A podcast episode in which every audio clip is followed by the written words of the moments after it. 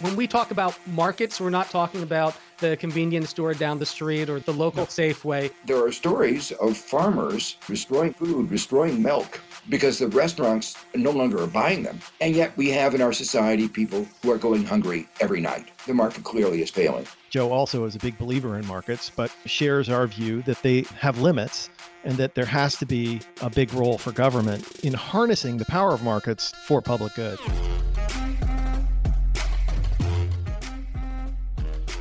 From the offices of Civic Ventures in downtown Seattle, this is Pitchfork Economics with Nick Hanauer, where we explore everything they forgot to teach you in Econ 101.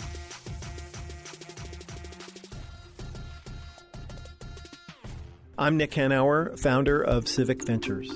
I'm David Goldstein, Senior Fellow at Civic Ventures.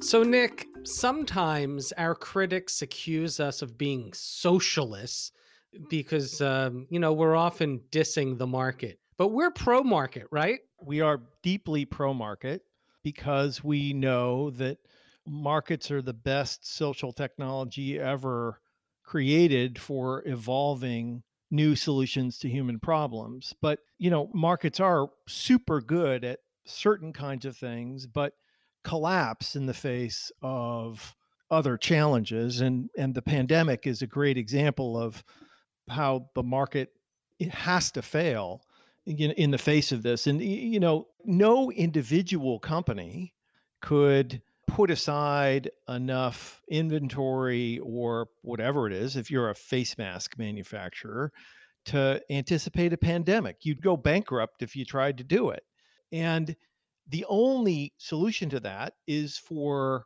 government to solve that collective action problem by either requiring every company to put a little aside or collectively buying enough face masks from every company and putting them aside on behalf of the rest of us as an insurance policy. Uh, yeah, because the you know the the market actually tells the individual companies not to produce excess supply. Exactly. That that, that a smart um, N95 face mask manufacturer is going to try to uh, manufacture just as many face masks as the market needs at the moment, no more, yeah. no less. You want to maximize sales and minimize the amount of excess inventory, and that is how you make the most profits from your capital investment. And to be clear, Nick, when, when we talk about markets, we're not talking about the convenience store down the street or the the local no. Safeway.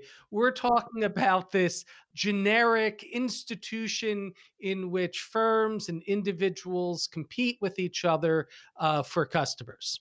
Correct. Correct. Which is different from a state down Stalinist uh, yeah. uh, Soviet Union style controlled economy. Correct. We definitely prefer the market uh, but with limitations. Right. Where we prefer the market where the market works best and the government where the government works best. And you end up with what we have in most of the world a mixed economy. Correct. Works pretty well if you do it right.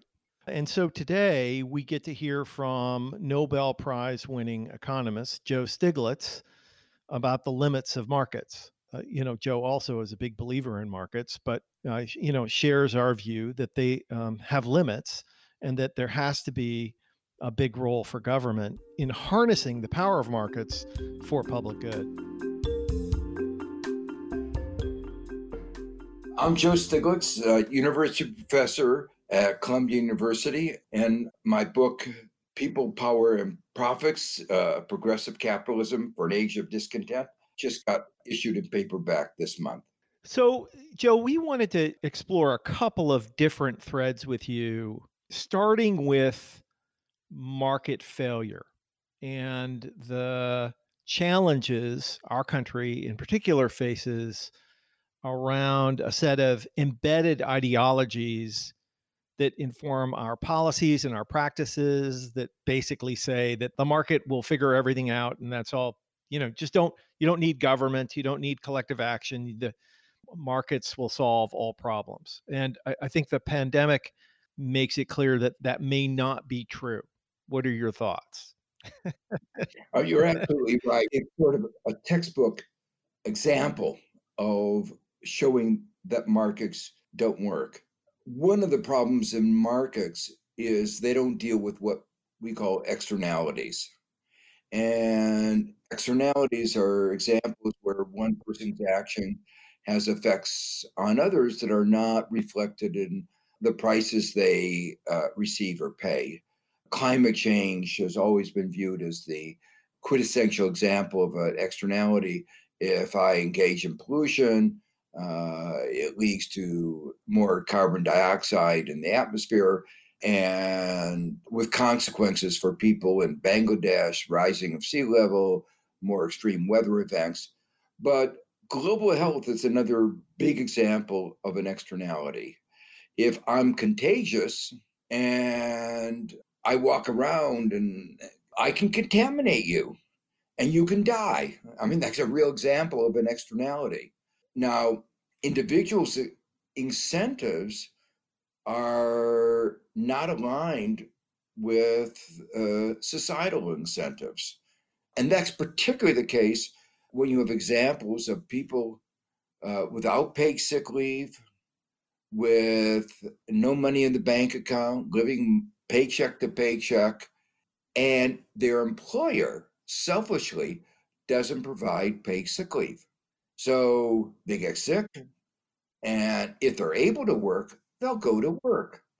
They won't take into account the externalities that they impose on others. And that's why government has to come in and say, no, no, no, you have to provide pay sick leave to your employees because otherwise the disease will spread. So that's one example of a major market failure. We've seen other examples of uh, market failures that are quite dramatic. would have thought that a well functioning market would have been able to supply the tests that we wanted, the masks that we need, but it's not. And it's totally failed. And a third example that it's been in many ways uh, devastating is there are stories of farmers destroying food, destroying milk, because the restaurants to which they used to sell no longer are buying them. And yet we have in our society people who are going hungry every night. The market should be able to connect the producers with the people who need it so badly, and yet the market clearly is failing. You know, it's interesting when, when you talk about the failure to provide things like uh, the supplies for test kits and PPE. We we can't even we can't even produce the cotton swabs needed to conduct the tests. You point out that um, a lot of that comes from the way we've globalized our supply chain. That in this uh, pursuit of efficiency, it's actually uh, left the system a lot less resilient. If you could uh, expand on that a little bit. One of the concerns I've had about the market economy for a long time is that it's uh, excessively short sighted and doesn't balance correctly the risks of the future versus the profits today. We saw that in 2008, where the banks undertook massive risks, increased their profits a little bit in the short run, but in the long run, it resulted in a global financial crisis that has cost the world trillions, trillions of dollars. There's a way I, I like to illustrate this is to talk about how our car manufacturers decided they could save a little money by not putting a spare tire in your trunk of your car. You save a little money. I mean, how much does a spare tire cost? Not a lot. But they were trying to get the price down, uh, focusing on the short run. And they're absolutely right. Most of the time, you don't need a spare tire. But when you have a flat tire, boy, do you need a spare tire. And the cost of not having the spare tire can be an order of magnitude greater than it would have cost to put the spare tire in the car in the first place. So we've created a whole system focusing on short run efficiency and not thinking about resilience, the ability to address the risks that we face. America, even though it spends more on healthcare than any other country per capita by a long measure, for all that money, we prided ourselves on not having any spare capacity in our hospitals. We didn't have a wasted bed. And that's all fine and well and good as long as you don't have a, uh, a crisis. But uh, we have fewer beds per thousand population than most other advanced countries. And that means when we have a crisis like this, we are in a much worse position than other countries. A few people do a little bit better as a result, but our society does a lot worse. Joe, would you try to explain a little bit more the sort of intellectual construct that, you know, we variously call neoliberalism or neoclassical economics that leads people to draw the conclusions that we have that have put us into this box? And then maybe we can talk about how you move away from some of those mistakes and ideologies. Well, I think there were a couple critical moments in the history of economic thought. One was uh, Adam Smith, and he put forward an idea, an idea that he actually argued against, but he put it forward anyway, and it had enormous uh, influence. It was the idea called the invisible hand, that the pursuit of self interest would lead, as if by a visible hand, to the well being of everybody in society. And that idea that the pursuit of profits and the pursuit of self interest has had an enormous influence, intellectual influence. Uh, he put that idea forward in 1776. And let me make it very clear he rejected that idea. He was worried about monopoly. Uh, he knew that you needed government to stop monopoly. He realized that employers would exploit workers, and he said the government has to stop that. He believes in regulation. But this basic idea was picked up by people on the right and pushed for all it was worth. Now, as I said, he wrote in 1776, about 175 years later, uh, in the 1950s, two great economists, uh, Ken Arrow and Gerard Debreu, finally were able to formalize and say, what were the conditions under which Adam Smith was right? And it turned out that those conditions were very restrictive. No externalities, for instance. Competition had to be extraordinarily intense, something called perfect competition. And then, about a quarter century after that, working with a colleague of mine here at Columbia, Bruce Greenwald, we showed that whenever information was imperfect, whenever risk markets were imperfect, which is always, markets are not efficient. And uh, we showed that there were a whole array of market failures. So the intellectual foundations of those who believed that market could deliver efficient outcomes has been totally devastated in the last 70 years. And yet, a lot of people are continuing in that line of thought. There's one other aspect of uh, that neoliberalism that I think that had a lot of a uh, lot to do with why it proved so popular among some people. The question was, how do we justify the inequalities that you were seeing around everywhere in the era of the Industrial Revolution and the era after that? Almost as if uh, this set of ideas, neoliberalism, said that people got their just desserts. Uh, it was a theory called marginal productivity theory, that people's rewards were commensurate with their social contributions. There was another theory that said, no, no, no, much of the wealth of the top is a result of exploitation.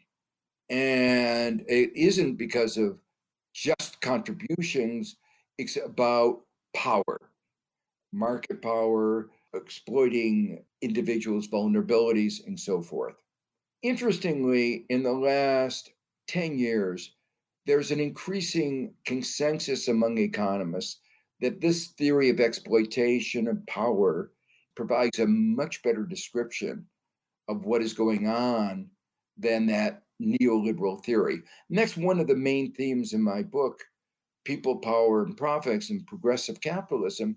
It says that uh, the inequalities we have are a result of exploitation, including exploitation of market power. And progressive capitalism has to link the power of markets, but with regulations to make sure that there's not the kind of exploitation that uh, we've seen so much in recent years. Okay, so playing devil's advocate, obviously there's market failures. Uh, markets uh, couldn't prepare for this. It's it makes no sense. You point out for um, you know, for example, mask manufacturers to warehouse the enormous number of masks that would be necessary just in case this happens, because it might never have happened. But the other side would argue that, oh, but government government always does things worse than the private sector. So, you know, we're better off with 27 million uninsured and fewer hospital beds per capita than any other developed nation. But if the government ran the healthcare system, now that would be a disaster. What's the role of government in all this? Economists have explored why it is that there is need for collective action and that collective action can occur at many different levels. Uh, it can be local government, state government, national government, international government. It can be uh, collective action in form of unions, civil society, many aspects where coming together we can do things that individually we couldn't do. Government actually does a very good job at a lot of things. You know, all human institutions are fallible. So it is right that sometimes governments do mess things up, but so does the private sector. So let's not have this view of the perfect market versus an imperfect government. The reality is, all institutions are imperfect, and we have to work to make them better. I've studied a lot the patterns of growth around the world, and I can tell you the only countries that have been successful are countries where the government has played a very important role. East Asia, fastest rate, rates of economic growth ever. But the United States, what are we doing right now? We're using the internet. Who made the investments that were the basis of the internet? The government. Uh, we're fighting COVID 19. One of the main tools we use is the understanding of DNA, RNA, these viruses, who paid for that? The government. Now, the government isn't some abstract, dark uh, phenomena. The government is putting up money to support our universities, uh, to provide, uh, pay our teachers, our fire departments, our police departments, our national parks. Um, you know, all these things that, that are so important to our society. What was the response to the disease. It's a center to disease control. And it responded and has responded to epidemics before. The problem was that under Trump, it was defunded. Uh, in fact, the irony was the very group that studied the movement of viruses from animals to humans, that particular group was targeted for defunding. So we've underinvested in the public sector, and that is what is the major problem today. Right. So Yeah. so the problem isn't government, the problem is this particular government. That's right. Anybody who has watched this government understands government failure. So Yeah. we're not pretending that governments always work, but what we want to have is a system where the private sector, the media, civil society checks the government and they all check the private sector. That's what the system of checks and balances that is the cornerstone of what is the evolution of our institutions since the Enlightenment. That's what we need. Uh, it's limiting. It's, it's having a, multiple institutions, all of which ch- check each other. You know, I think that as Americans, we you know, thing about a democracy is you get what you deserve. and, you know, I think Americans broadly share a responsibility for having bought this sort of anti collective action, anti government, live free or die libertarian nonsense that has dominated our politics for so long. And, you know, we collectively defunded our sort of shared capacity to deal with these issues. I mean, it's not just at the federal level.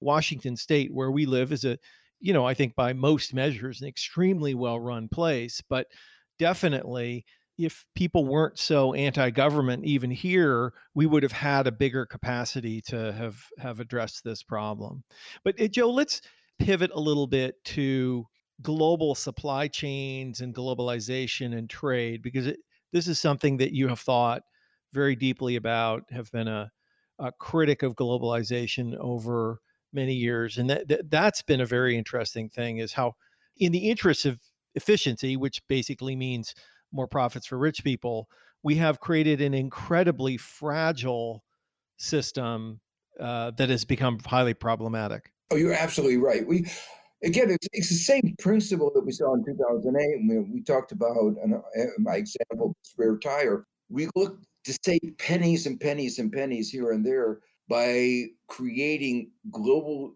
supply chains that were totally undiversified and therefore unresilient. So we found the best place to make one particular thing and another best place for making another. And we worked very hard to get the costs of down as low as possible. We developed uh, production processes called just in time production. So you didn't waste any money on excess inventories. And as long as that system worked, uh, as long as there were no interruptions, it was very efficient. We saved a few pennies, but it was a very fragile system and a breakdown in the supply chain, a disease in China, a, a disease in some other place, uh, political problems in any place, the whole thing could come tumbling down. You said I've studied globalization in many of its manifestations. And one of the other aspects that's so interesting about this crisis is that it's uh, the one t- hand saying we went too far in hyper economic globalization, as some people put it. On the other hand, the pandemic has made it so clear that we need global cooperation. Yes. That, that this disease, the, this virus, doesn't carry a passport, doesn't respect visas, it goes across boundaries, and will only emerge from the pandemic and from the global slowdown associated with it through a global effort in which the disease is eradicated from every country and every country is back to functioning. So, unfortunately, one of the hallmarks of this administration is undermining multilateralism, undermining the institutions like the World Health Organization that are established. Again, imperfect, but established to try to deal with pandemics. And they've done overall a fairly good job. And we need global cooperation to prevent a global financial crisis and a global economic crisis resulting from the pandemic.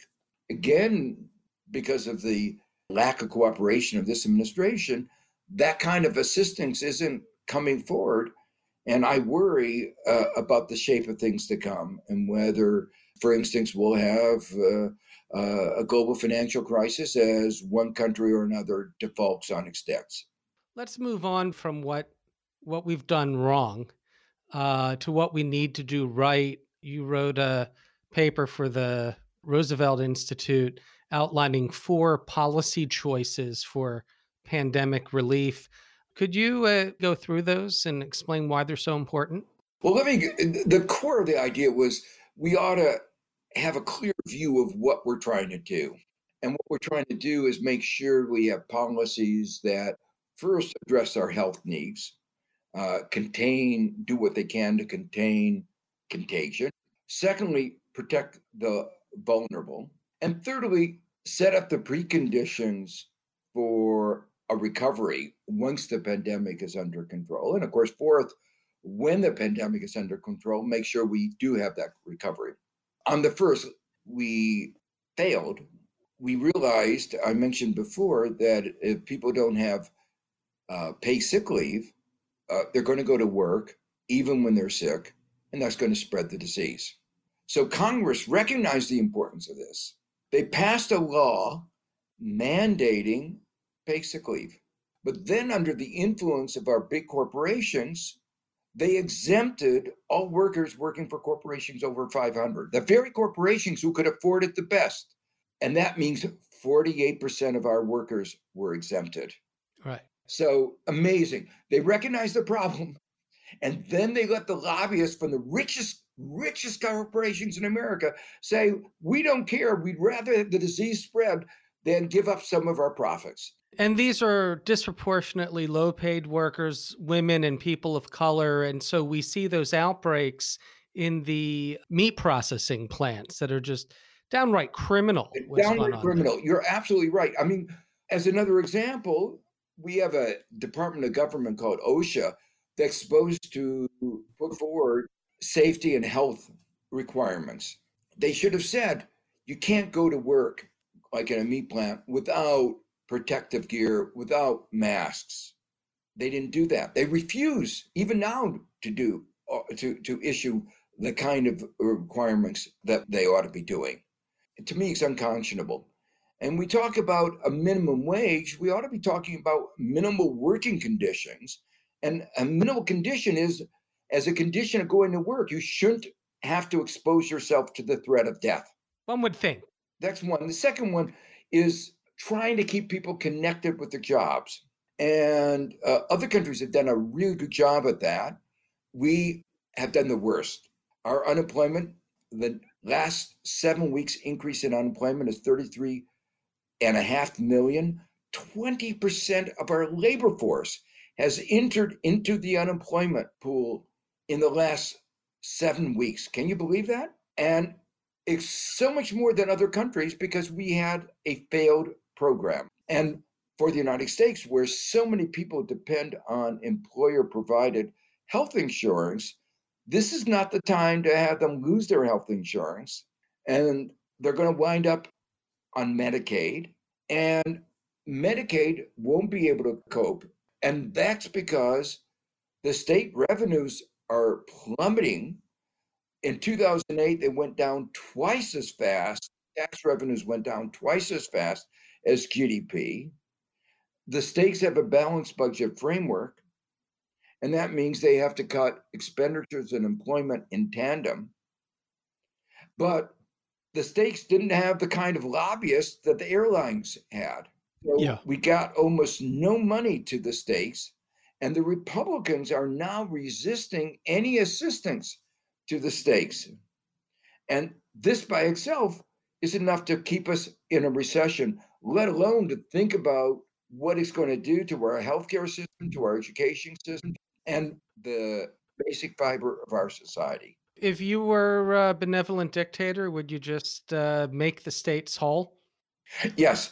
Uh, we had a, a, program that I, I argued back in 2008, and I would do the same now, is uh, where basically the federal government says we will make up for the loss of revenue as a result of this economic downturn, plus your additional expenditures for dealing with unemployment and the health care associated with COVID 19. We're not giving you a free ride. If you, you may have had problems with your pension funds in the past, that's your problem. But we will take care of you because we, the federal government, didn't succeed in maintaining the economy at full employment. We are ultimately responsible for that.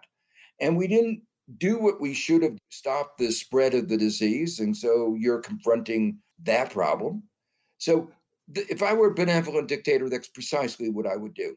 What about bailing out households? You know, we just we bailed out American Airlines, which sent $14 billion in dividends and stock buybacks to its shareholders. At the same time, it was adding $14 billion in debt to its uh, balance sheet. Uh, how about these households where 40% didn't have $400 in savings uh, prior to the pandemic recession? unlike 2008 should we be directly dealing with the the debt of individuals and households i think what you've illustrated is how unbalanced the assistance that almost $3 trillion is gone is gone to people who really shouldn't be needing help but it didn't go to the people who really do need the help Delta Airlines used every trick in, in the book, didn't pay any taxes in 2018. New York Times, you know, wrote an article about the the companies that were in the forefront of taking advantage of all the tax loopholes, companies with big profits and no taxes, and yet we're bailing them out too.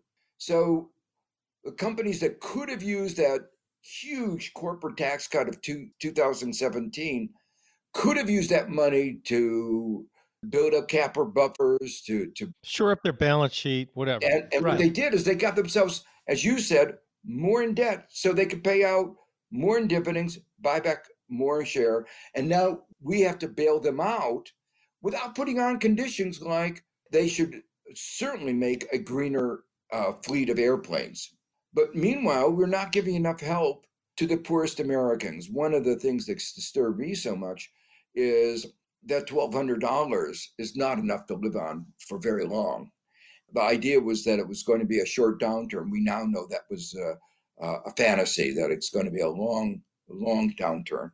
And the administration said it was going to get could get the checks in two weeks. Another fantasy. But now they say for the poorest Americans, those who didn't fill out tax returns uh, this year or last year, it'll be for some of them it'll be September before they they'll get their twelve hundred dollar check. How they're supposed to live for these months and months is anybody's guess. Well, you know, it takes time to put Trump's signature on all those checks.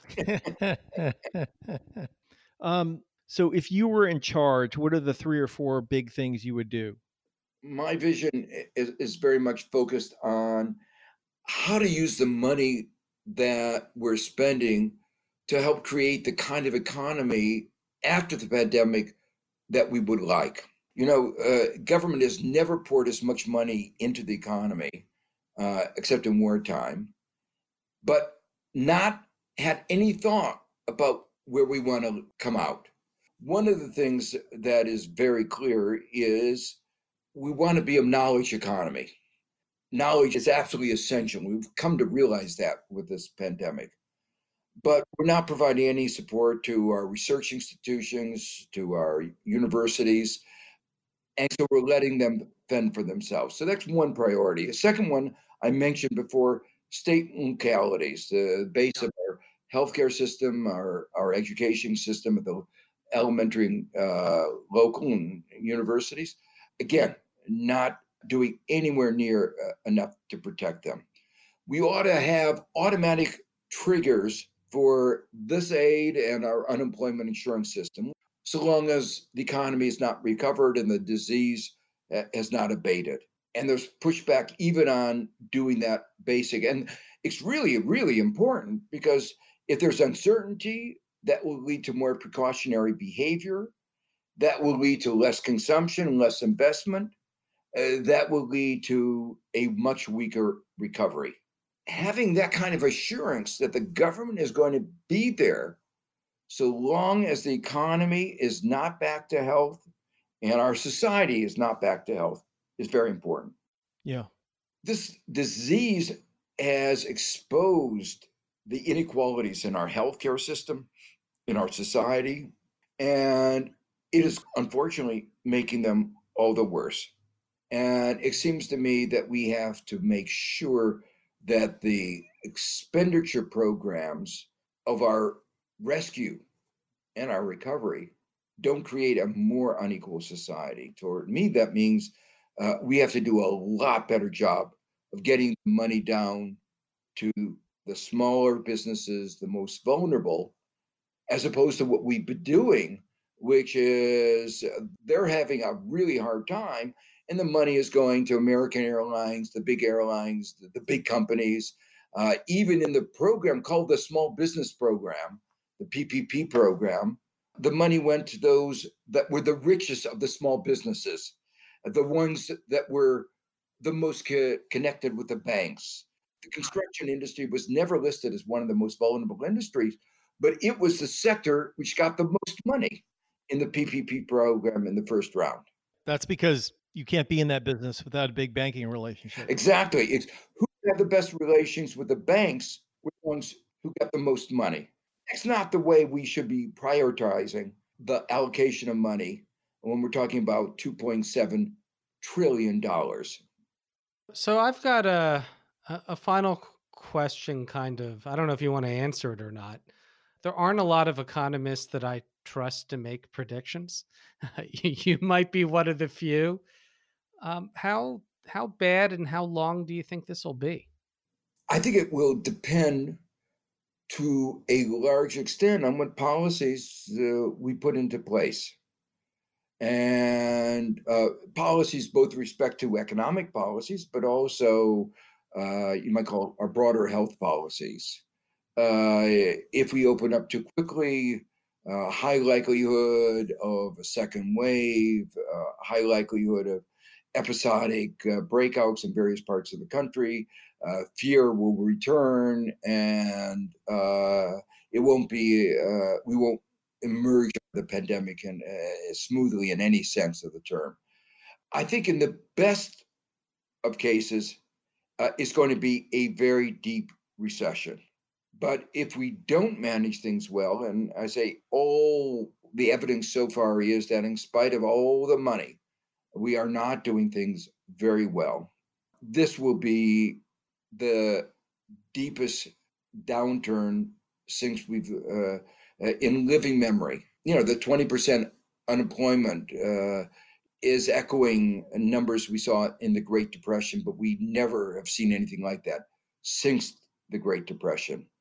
So uh, I am not expecting a uh, V-shaped recovery, a quick bounce back.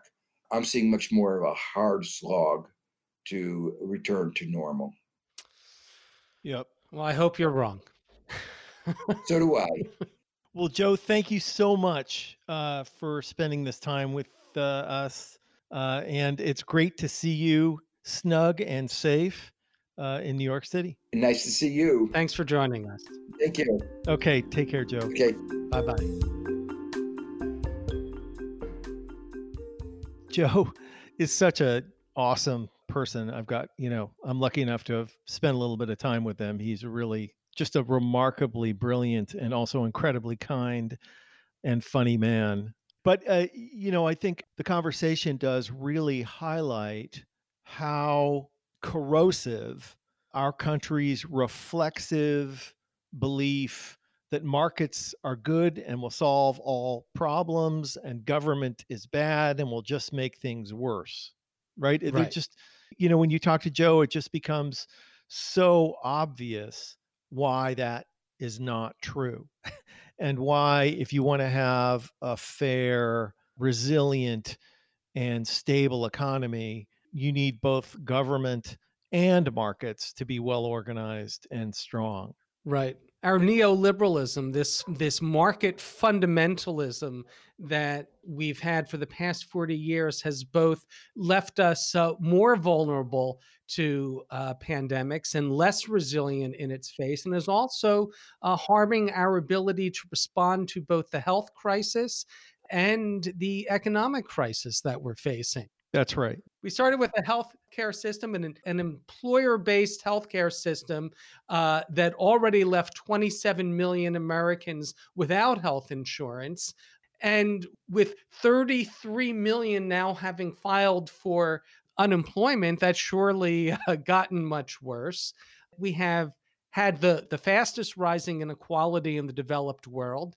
The top 1%'s income share has doubled over the past 40 years. Uh, folks like you in the top 0.1%, you've gone from a 7% share to 22%, and that's left uh, the vast majority of Americans without savings. So right. they enter a recession uh, without any cushion uh, to survive more than a few weeks. And we have this shredded social safety system where the employees that need paid sick leave the most don't have any. The people who need unemployment insurance the most see it run out the quickest and paid at the lowest level.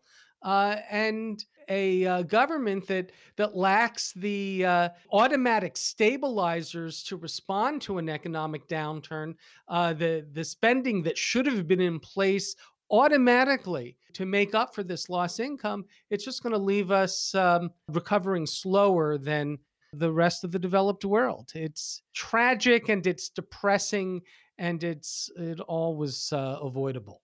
You know, this sort of religious belief that markets work and government doesn't is very much at the center of why this country has the dimensions of the problem that we do today and why in many ways the responses Congress has come up with are inadequate and lacking.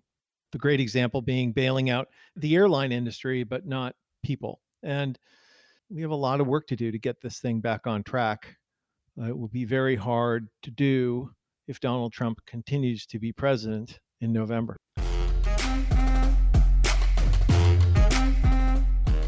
Pitchfork Economics is produced by Civic Ventures. If you like the show, make sure to subscribe, rate, and review us wherever you get your podcasts. Find us on Twitter and Facebook at Civic Action and Nick Hanauer. Follow our writing on Medium at Civic Skunkworks and peek behind the podcast scenes on Instagram at Pitchfork Economics. As always, from our team at Civic Ventures, thanks for listening. See you next week.